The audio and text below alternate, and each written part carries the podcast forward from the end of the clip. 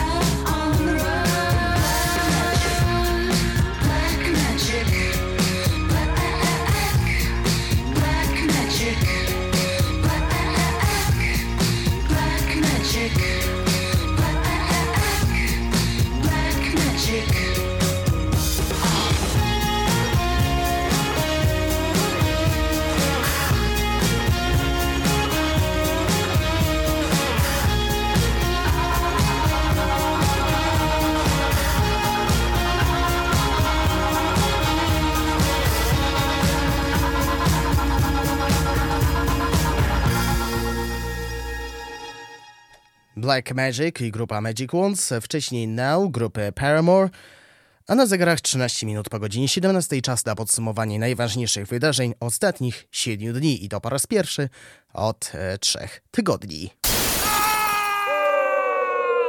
Growe informacje.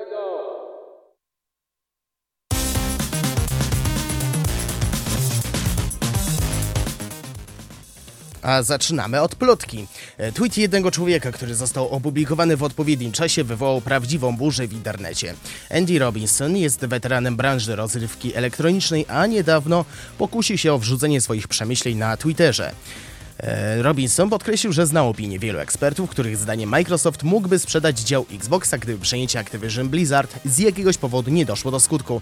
Zdaniem wielu to ma być realną opcją, lecz Andy Robinson przy okazji zaznaczył, że osobiście uważa, iż przejęcie dojdzie do skutku z jakimiś odgórnie narzuconymi ustępstwami, na które Microsoft e, zapewne się zgodzi. Głównym impulsem do tweeta Robinsona była niedawna wypowiedź Phila Spencera dla The Times. Szef Xboxa został zapytany wprost, co by się stało, gdyby transakcja za 69 miliardów dolarów została zablokowana, na co odparł, że jest to oczywiście niezwykle ważne przejęcie, ale Zawsze jest jakieś ale, prawda?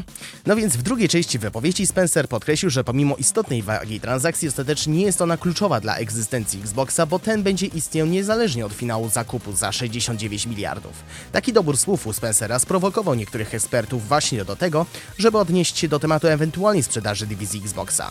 Wśród nich znalazł się Andy Robinson, który niekoniecznie zdawał sobie sprawę z tego, że będzie cytowany na całym świecie i przyczyni się do powstania licznych artykułów w niemal wszystkich serwisach gamingowych. Można wysnuć taki wniosek m.in. ze względu na fakt, że niedawno Robinson ograniczył widoczność swojego konta na Twitterze.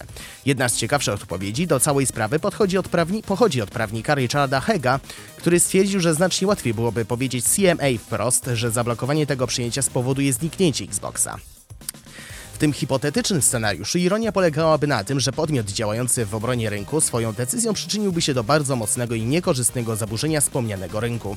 Innymi słowy, Hoek zauważył, że Microsoft mógłby pójść na łatwiznę i straszyć urzędników tym, że ich decyzja zagrozi całej rynkowej równowadze, jeżeli będzie niekorzystna dla korporacji. Chyba zebrnęliśmy już dość daleko, a przecież są to tylko głośne przemyślenia różnych osób na Twitterze, więc e, pora kończyć e, temat i iść dalej do Finala Fantasy XVI, bowiem premiera zbliża się wielkimi krokami, przynajmniej na PS5, bo kwestia wydania na innych platformach pozostaje tajemnicą. Ostatecznie zostało potwierdzone, że produkcja ukaże się również na PC-tach, ale kiedy się tego doczekamy? Hmm, to dobre pytanie, na które sam Square Enix nie zna odpowiedzi. Cóż, w końcu słowa Naokiego Yoshida, w których zachęcał grać do kupienia PS5 nie wzięły się z przypadku. Teraz mamy już oficjalną odpowiedź, dlaczego Square Enix i pewnie wiele innych studiów podjęło decyzję o wypuszczeniu swojej produkcji tylko na PlayStation 5. Jak Yoshida przyznał w wywiadzie dla japońskiego serwisu 4Gamer, taka umowa oferuje im szereg benefitów, nawet pomijając dość oczywiste kwestie finansowe. Na przykład Sony również bierze udział w produkcji gry, w dużej części skupiając się na zapewnieniu wsparcia technicznego. Na swoje barki bierze także kwestię promocji, która jest niezwykle kosztowna i czasochłonna, jeśli mówimy o dobrym marketingu. Chyba więc nie trzeba dopisywać, że to mocno odciąża producentów, którzy mocno te zaoszczędzone zasoby wcisnąć w grę. E, biorąc pod uwagę spory udział japońskiego giganta, aż trochę trudno uwierzyć, że mowa tylko o pół roku wyłączności. Tym bardziej, że nawet prawdopodobnie przyjdzie nam dłużej czekać na wersję na PC. A propos wyłączności gier na PS5, co w przypadku sytuacji, gdy Sony chętnie ogranicza dostęp także do gier zewnętrznych deweloperów? Jeżeli to również jest normalną praktyką i nikt nie powinien mieć o to żalu, to skąd postawa Sony odnośnie do Microsoftu, który mógłby zrobić to samo, a więc ograniczyć dostęp do jakichś gier? Zamiast teoretyzować i bezowocnie wykłócać się o rzeczy, co do których nie mamy wystarczającej klarowności, znacznie lepiej będzie zajrzeć do umów, które Sony zawiera z zewnętrznymi podmiotami tworzącymi gry.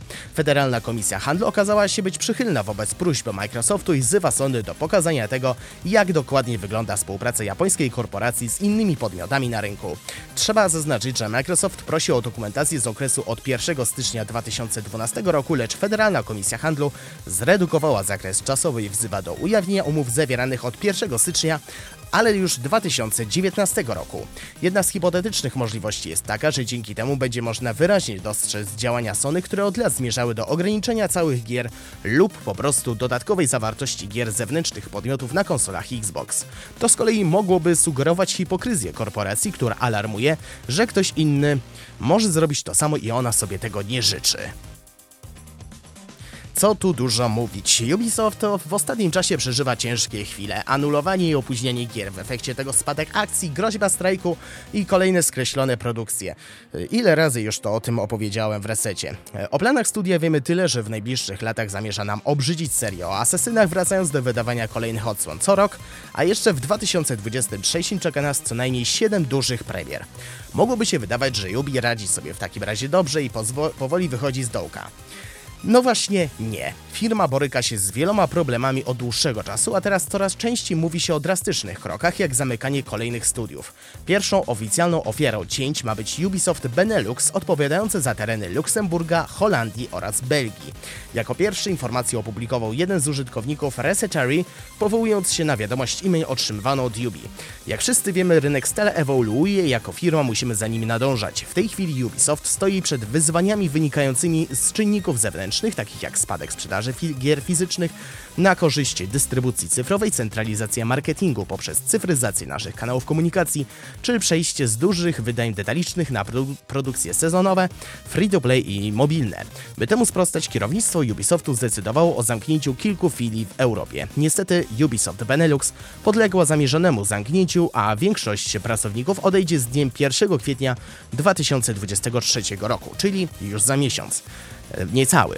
Tłumaczenie zamykania studia zwiększonym popytem na cyfrowe wersje gier w 2023 roku brzmi co najmniej dziwacznie, tak jakby Ubi przesiedziało ostatnią dekadę pod kamieniem, ignorując oczywiste przemiany, a było przecież odwrotnie. Pamiętacie może e, historię, jak Ubisoft wszedł na rynek z e, NFT? No pewnie już nie, bo w dzisiejszych czasach już nikt nie pamięta, czym, je, czym są niewymienialne tokeny. No oczywiście żartuję, ale wiecie o co chodzi. Wracamy jeszcze na chwilę do Square Enix. W ostatnich latach i miesiącach firma przeżywa pasmo mniejszych i większych porażek. Szumnie zapowiadane Babylon's Hall upadło niecały rok po premierze, zbierając w większości fatalne oceny. Project Afia, czyli Forspoken, miał być objawieniem mocnym dość, nowym doświadczeniem, a finalnie odpowiedzialne za grę Luminous Production zostało chłonięte przez tę firmę. E, gdzieś w tle tych wydarzeń pojawiał się od czasu do czasu prezes firmy Yosuke Matsuda, zapowiadając wykorzystanie w grach rewolucyjnej technologii NFT, o której wspomniałem przed e, minutą. Technologii, której w grach chyba nie chcemy. GSC już słyszało ten przekaz głośno i wyraźnie i która u podstaw jest czymś, co na dłuższą metę całkowicie przekształciłoby wiele gier w maszynki do zarabiania dodatkowej kasy na graczach. Poinformowano parę dni temu, że Masuda będzie musiał poszukać innych sposobów na wdrożenie swoich planów, ponieważ właśnie przestał być prezesem Square Enix. Powody tej decyzji mogą być różne, bo oprócz wspomnianych grzeszków, firma najpierw pozbyła się części swoich zachodnich studiów, a potem dorzuciła do tego klasyczne i popularne marki. Matsuda oddał Deus Exa oraz Tifa, ale także Tomb Raidera, którego wielkość i rozpoznawalność jest nie do, nie do zakwestionowania, o czym doskonale wie Crystal Dynamics i Amazon. A na koniec kolejna gra, która została speedrunowana. Sons of the Forest szybko zrobiła na rynku małą furorę. I to nawet przed swoją premierą, bo na Steamie zostało bardziej wyczekiwaną grą niż Starfield. Co prawda End Night w ostatniej chwili zmienił decyzję co do pełnej wersji, wypuścił grę we wczesnym dostępie, ale nie przeszkodziło jej to w sprzedawaniu się jak świeże bułeczki. W efekcie e, można ukoń... popularnością udało się przebić nawet Hogwarts Legacy. A jako, że dodatkowo jest to gra, którą można ukończyć, podchwycenie jej przez speedrunnerów było tylko kwestią czasu. Pojawiają się kolejne rekordy, przy czym w niecałe dwa tygodnie udało się zejść poniżej 10 minut. I to dość sporawo. W momencie emisji audycji największe brawa należą się użytkownikowi o niku Fruit521, bo udało mu się przejść całe Sons of the Forest zaledwie uwaga, uwaga, 7 minut i 28 sekund. Wyczynem oczywiście podzielił się na YouTube i możecie obejrzeć jego poczynania wraz z nakładką pokazującą wciskane przez niego klawisze, z czego możemy się chociażby dowiedzieć, że wciskanie jednocześnie klawiszy W i D lub A sprawia, że bieganie, biegnie się ciut szybciej. No i choć czuję, że nie ma takiej potrzeby, to wspomnę, poniższe wideo zawiera ogrom spoilerów, włączając w to zakończenie. Więc jeśli chcecie mieć, chcecie pograć, to nie oglądajcie tego filmu. Proste.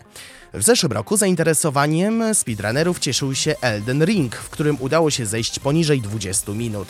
Zresztą, kiedy przechodzenie gry na czas zaczęło się robić nudnawe, to gracze zaczęli sięgać po najróżniejsze kontrolery, przy czym nawet grali używając jedynie fal mózgowych.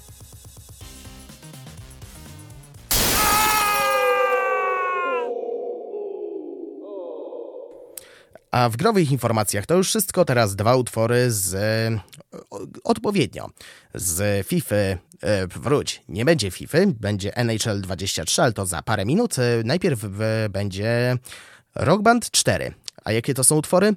Shane Long z grupy Wetleg i Revolution to śpiewa Bishop Briggs.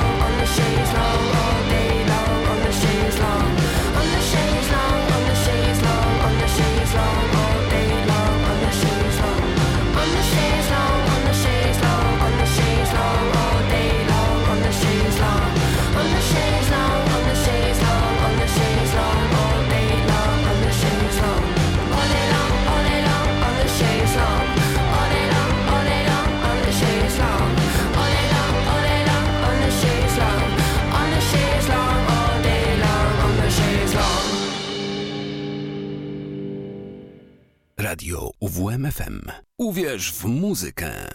Not sleep in a vampire bed of lies. I'll burn it this day, can I do it twice? Hard as it is to stay alive. Don't know if I'm ready for the night. Dark circles, bruise purple, my grip is tight. I'm inking my goosebumps, my pulse is spiked. Hard as it is to stay take all of my time. Leaning my face on the sink, I don't know what to think. I could drink, I could smoke, I don't know where to go. And the going is tough and I'm all alone. Choosing to live in a blurry world, I got comfortable living with her. Didn't think it get worse, but it didn't.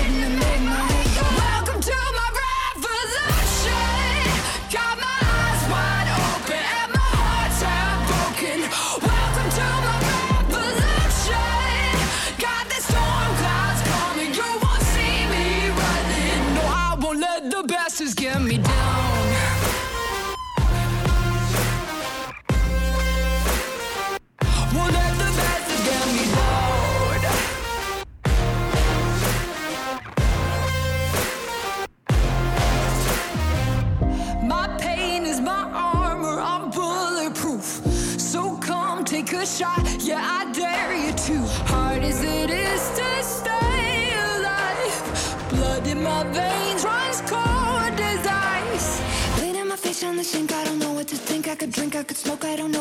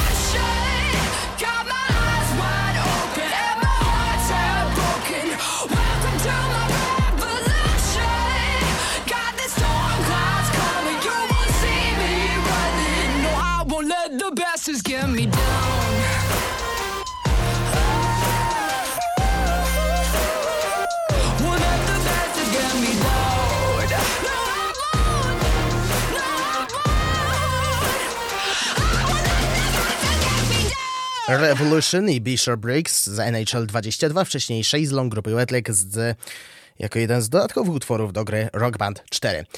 Nie przedłużając, przejdźmy do kalendarza premier na najbliższy tydzień. Przegląd premier. 7 marca ukaże się The Outer Worlds Spacer's Choice Edition, odświeżona graficznie i rozbudowana od DLC wersja gry RPG akcji pod tytułem The Outer Worlds. E, Ta e, edycja roztacza przed nami retrofuturystyczną wizję z przyszłości, a dokładniej XXIV wieku, kiedy to ludzkość opanowała sztukę podróży międzygwiezdnych i zakłada kolonie w dalekich zakątkach galaktyki.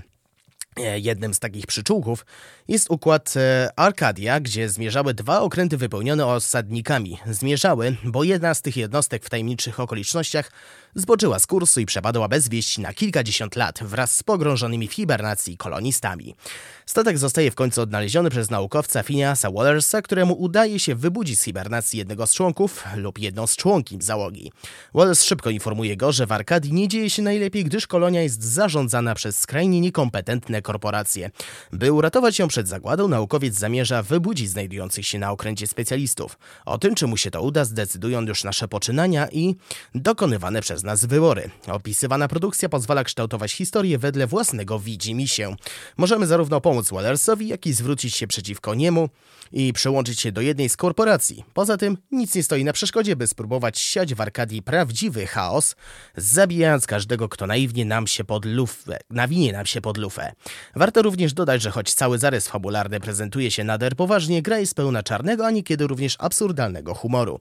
Oprócz podstawowej wersji gry The Outer Worlds opisywana pozycja zawiera dwa fabularne rozszerzenia. W Peril on Gorgon trafiamy na powierzchnię tytułowej asteroidy, gdzie pewne ambitne i przełomowe przedsięwzięcie naukowe zakończyło się prawdziwą katastrofą. Naszym zadaniem jest odkrycie prawdy na temat wydarzeń, które miały tu miejsce. Musimy też dowiedzieć się więcej o kierowniczce naszego całego projektu, dr Olivia Ambrose. W Murder on Eridanos na naszych barkach spoczywa rozwikłanie zagadki morderstwa Halcyon Helen, czyli rzeczniczki prasowej korporacji Rizzo, która została zabita tuż przed premierą nowej wódki Spectrum Brown. Wskazanie sprawcy nie będzie łatwe, bo podejrzanym jest w zasadzie każdy. Ta edycja ukaże się na komputerach i konsolach dziewiątej generacji. 8 marca ukaże się Contraband Police, polski symulator policjanta oddele oddelegowanego do pracy na jednym z punktów przygranicznych od studia Playway, znanego chociażby z Car Mechanic Simulator. Opisywana gra jest typowym symulatorem pozbawionym głębszej historii. Gracze wcielają się w policjanta, którego celem jest łapanie przemytników przewożących towary w wymyślnych skrytkach znajdujących się w pojazdach. Rozgrywka w Contraband Police nie jest przesadnie skomplikowana, ale oferuje sporo możliwości. Jako stróż prawa musimy zatrzymywać kierowców do rutynowej kontroli na granicy. Podczas pracy należy być czujnym, gdyż wiele osób wjeżdżających do kraju jest przemytnikami. By złapać delikwenta na gorącym uczynku, musimy przede wszystkim go wylegitymować oraz sprawdzić listę przewożonych towarów. Następnie trzeba zajrzeć na pakę, czy faktycznie wszystko się zgadza. To jednak nie wszystko, gdyż czasami nielegalny towar, np. broń albo narkotyki, może być ukryty w innych częściach pojazdu, chociażby pod maską. Warto więc rozkręcić np. akumulator, by sprawdzić, czy czasem nie ukryto w nim kontrabandy.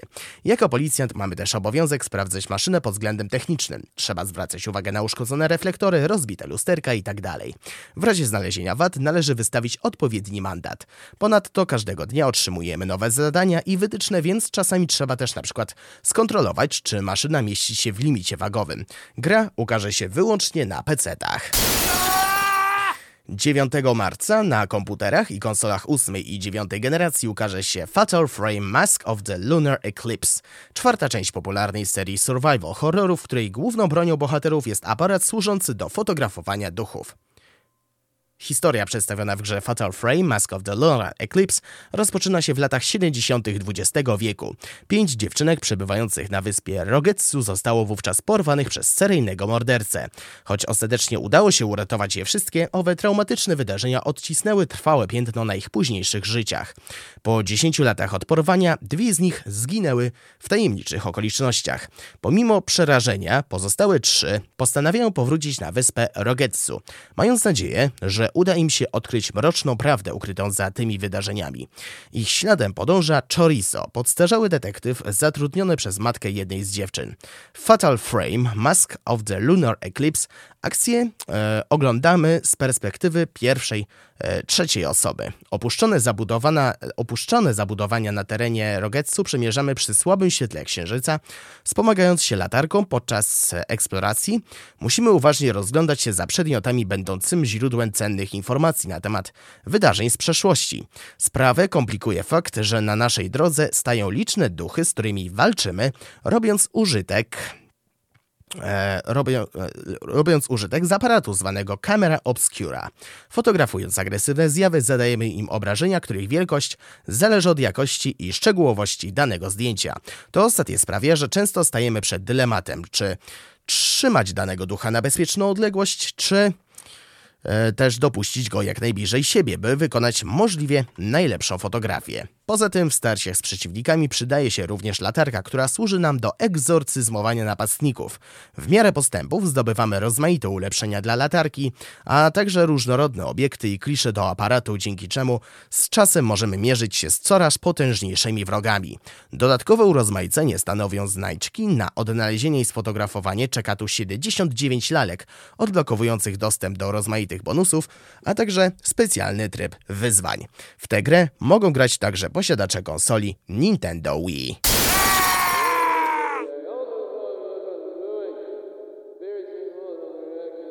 W przeglądzie to już wszystko. Posłuchamy teraz dwóch utworów z gry Rock Band, e, przepraszam, Band Hero. Był Rock Band, to teraz jego główny konkurent, czyli Guitar Hero, tutaj w wersji takiej różnorodnej, czyli Band Hero z 2010 roku. Bring Me To Life e, grupy Evanescence z gościnnym występem Paula McCoya, ale dominuje tutaj e, wokalistka. E, Nie pamiętam już jak ona się nazywa, ale może przypomnę przy następnym wejściu. Później będzie Just Stone z utworem You Had Me. Ten utwór nie wybrałem e, przypadkowo. Szczegóły wyjaśnię za chwilę.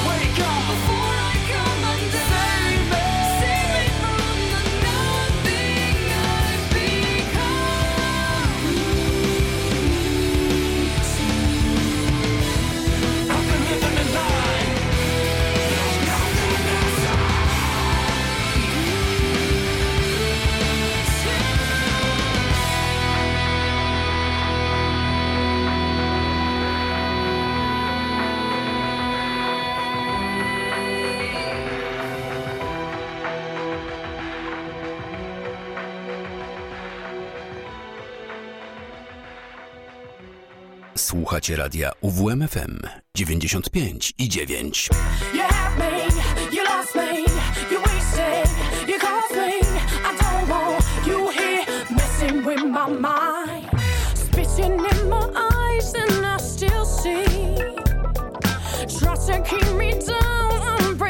Free.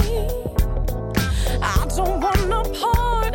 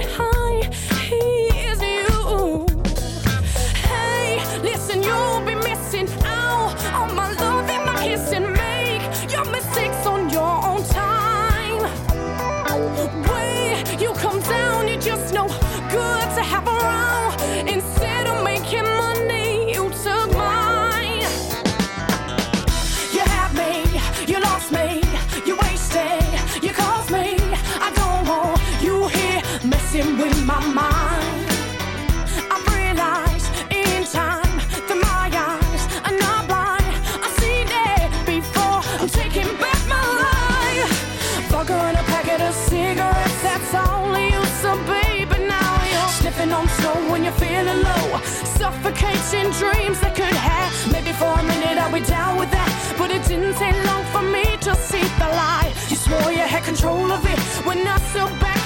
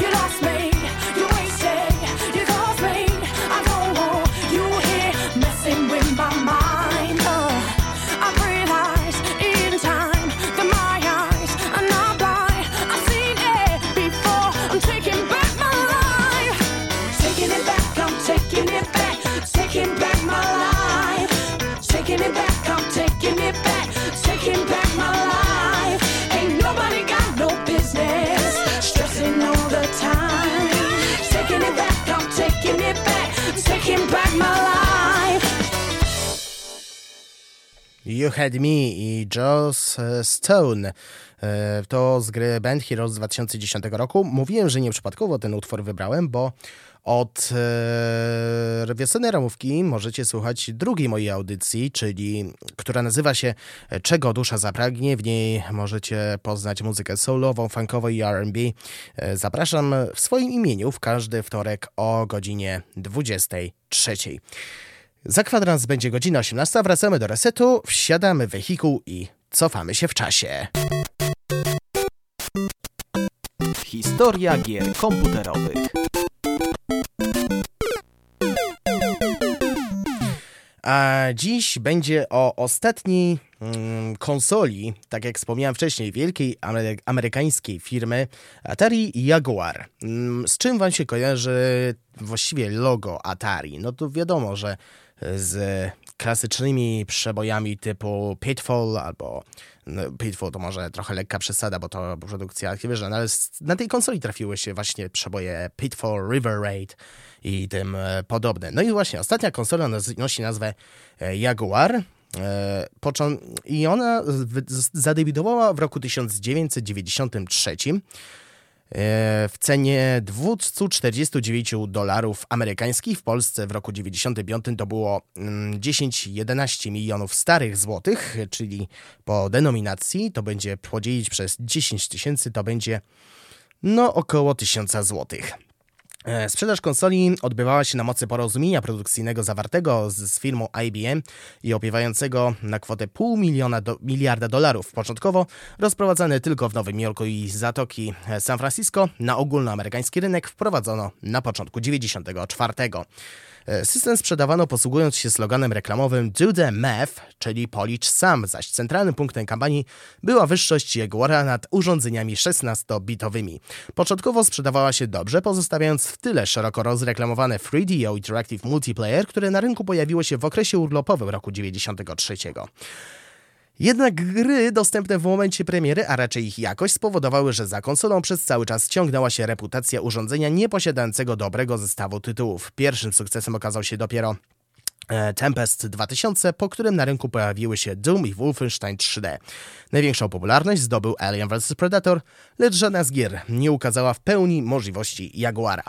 Przez cały okres sprzedaży istniała względnie mała liczba gier, co spowodowane było kiepskim marketingiem Atari, błędami i niedoróbkami w samym sprzęcie, a także niezadowalającymi narzędziami dla programistów. Przykładem niedociągnięć konstrukcyjnych przywołanych przez deweloperów jest wada kontrolera pamięci, która uniemożliwia wykonywanie kodu GPU bezpośrednio z RAMu, a jedynie z pamięci podręcznej, czyli ROM. Zmuszało to programistów do dzielenia programu na segmenty e, o wielkości 4 KB cache'u i ich kolejne ładowanie do pamięci pamięci podręcznej GPU. Brak było początkowo kompilatorów języka C, istniały tylko prymitywne makroassemblery. Dokumentacja i przykłady dla programistów były ubogie. Klienci narzekali z kolei na zbytnie skomplikowanie konstrukcji kontrolera wyposażonego w ponad 15 przycisków. Jako, że jesteśmy w radiu, a nie w telewizji, to nie mam, nie będę miał mm, okazji pokazać, ale wyobraźcie sobie, że trzymacie kontroler, i, ma, i, na górze są e, przyciski akcji, a pod spodem 15 E, e, czy tam 9 właśnie, 3, 6, 12 przycisków takich, e, można powiedzieć, klawiaturowych, co dla mnie jest całkiem spoko opcją, bo można było dostosować do odpowiedniej produkcji, no ale przyszłość, przyszłość zdecydowała, że no taki, taka technika nie wpisuje się bardzo dobrze. Pod koniec 95 po pojawieniu się na rynku konsolowym PlayStation i Sega Saturn los e, Jaguara wydawał się być przesądzony, a w jeden z wywiadów prezes Atari Jack Tramiel, czy lub jak to mówimy po polsku, Jacek Trzmiel przekonywał, że Jaguar ma e, znacznie przewyższa swoimi możliwościami e, technicznymi Saturna, co było oczywiście nieprawdą i nieznacznie tylko ustępował PlayStation. Przewidział również cenę na około pół pół tysiąca dolarów, twierdząc, że cena mieszcząca się między 250 a 300 byłaby nieuczciwie zaniżona, co Atari mogłoby zaskarżyć, choć firma nigdy nie zdecydowała się na to posunięcie. Wypowiedzi Trzmiela zostały umieszczone na trzecim miejscu rankingu 25 najgłupszych momentów w gamingu sporządzonego przez serwis GameSpy. Ostatnim wysiłkiem mającym uratować Jaguara było szerokie propagowanie faktu, że urządzenie to było jedynie systemem 64-bitowym, ale bardzo szybko gracze zwątpili to. Niektórzy twierdzili, że główne 64-bitowe koprocesory urządzenia nie były niczym więcej jak tylko akceleratorami graficznymi, które musiały być nadzorowane przez pozostałe układy konsoli. Główny procesor operował instrukcjami 32-bitowymi, zaś 16-bitowa jednostka zarządzająca, czyli Motorola 68000 była układem obecnym na rynku od dłuższego już czasu. E, przeciwnicy tego stwierdzenia argumentowali, że sama obecność 64-bitowych chipów była wystarczającym dowodem zasadności stwierdzeń producenta. Jako element kampanii promocyjnej Atari prezentował w godzinach porannych reklamową informację, podczas której rozentuzjazmowani sprzedawcy zachwalali walory konsoli, mimo te, że programy te pojawiają się przez rok, nie spowodowały wzrostu sprzedaży. Produkcja została zatrzymana po połączeniu firmy Atari drogą odwrotnego przejęcia z firmą JT Storage. Po wykupieniu majątku Atari pod koniec lat 90. przez Hasbro Interactive, nowy właściciel oprogramowania e, no, e, udostępnił tajnik plik kodu Jaguara, otwierając tym samym drzwi domorosłym twórcy oprogramowania lub, jak to niektórzy określają, sceny homebrew. Od e, tego momentu Atari próbowało wejść z powrotem na rynek konsol, ale na razie skończyło się na urządzeniach emulujących starsze sprzęty typu 2600, 5200 i 7800. Jak to będzie w przyszłości? Raczej nie będzie zaskoczenia. 9 minut pozostało do godziny 18, a w studiu witam Mateusza Sikorskiego. Witam serdecznie. No i po, przejdźmy od razu do rzeczy, bo znowu kolejna gadka o Ubisoftie, no już e, powoli przechodzi w, tak. prze- przechodzi w stan nudności, ludzie chcą czegoś więcej. No to powiedz, co dzisiaj w kociołku? E, Dzisiaj zamieszałem, wyciągnąłem zespół z, mm, z Kanady, e, który jest dość dziwny, nietypowy, ale jednocześnie w składzie ma jednego z najlepszych basistów wszechczasów. Chodzi o Primus. A możesz coś jeszcze dopowiedzieć? Jakąś ciekawostkę? Ciekawostką jest to, że Les Claypool, czyli basista, miał e, mm, być basistą Metaliki, jednak niestety panowie podobno spotkali się na wspólne Przepraszam, przepraszam, przepraszam, pozwolę tylko skończyć. Metallica skończyła się na Kill 'Em All i to nie zmieni, nie, u mnie zdanie nie zostanie zmienione. Kontynuuj. Em, miał e, mm, po śmierci Cliffa Bartona miał, miał zostać basistą Metaliki, spotkali się na granie, jednak ich style e, nie dopasowały, e, nie były do siebie dopasowane, a dlaczego to już na, w mojej audycji będzie wyraźnie pokazane. No to poczekajmy do 18. Dziękuję. Dziękuję. A ja dziękuję Wam za wspólnie spędzoną godzinę z audycją Reset. Na pożegnanie jeszcze dwa utwory z gry Guitar Hero San Andreas z 2004 roku. Gloria Jones i Tainted Love, Ohio, a później Ohio Players z utworem Love Roller Coaster. I tak jak zapowiadałem, w środę pierwsze skrzypce w resecie będą grały kobiety. Więc po krótkich e, słowach możecie wiedzieć, co będzie.